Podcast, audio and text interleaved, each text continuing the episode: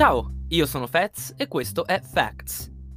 Ci sono molte circostanze nella vita di tutti i giorni che ritengo tediose oltre ogni umana comprensione.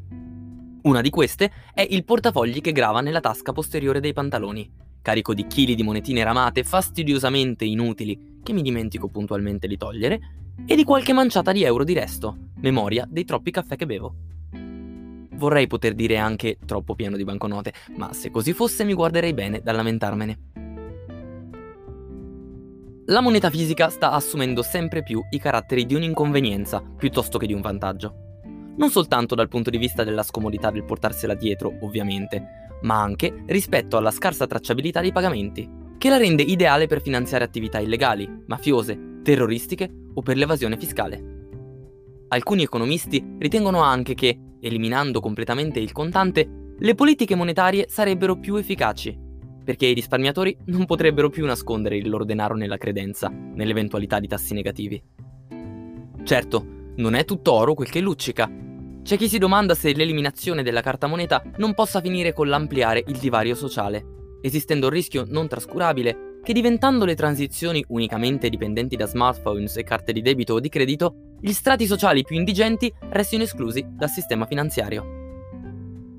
È recente la notizia che la Svezia dove già le transazioni in contanti sono meno del 10% contro l'85% dell'Italia, dati del 2016, sarebbe la prima nazione a valutare un ambizioso, forse troppo, progetto. Quello di introdurre una criptovaluta di Stato, la e-krona, qualcosa di non troppo diverso dai bitcoin in fondo. Il ministro delle finanze Bolund ha comunicato che la valutazione preliminare sull'adozione della moneta digitale si concluderà nel novembre del 2022 e il governatore della banca centrale svedese ha assicurato che questa comprenderà anche un'attenta analisi dell'effetto della corona digitale dal punto di vista sociale. L'enorme vantaggio della valuta digitale sarebbe la cosiddetta blockchain, ovvero una catena di blocchi di dati che registra tutte le attività svolte dalla rete, che vengono crittografate, ovvero cifrate, e inviate ai dispositivi della stessa, che la registrano indelebilmente e le organizzano in ordine cronologico. L'utilizzo di questo algoritmo renderebbe impossibile eludere la tracciabilità delle transazioni. Gli svedesi, poi, sono in buona compagnia. Anche la Cina ha iniziato a sperimentare la propria criptovaluta di Stato in alcune città e la BCE sta lavorando a un euro digitale da affiancare al contante.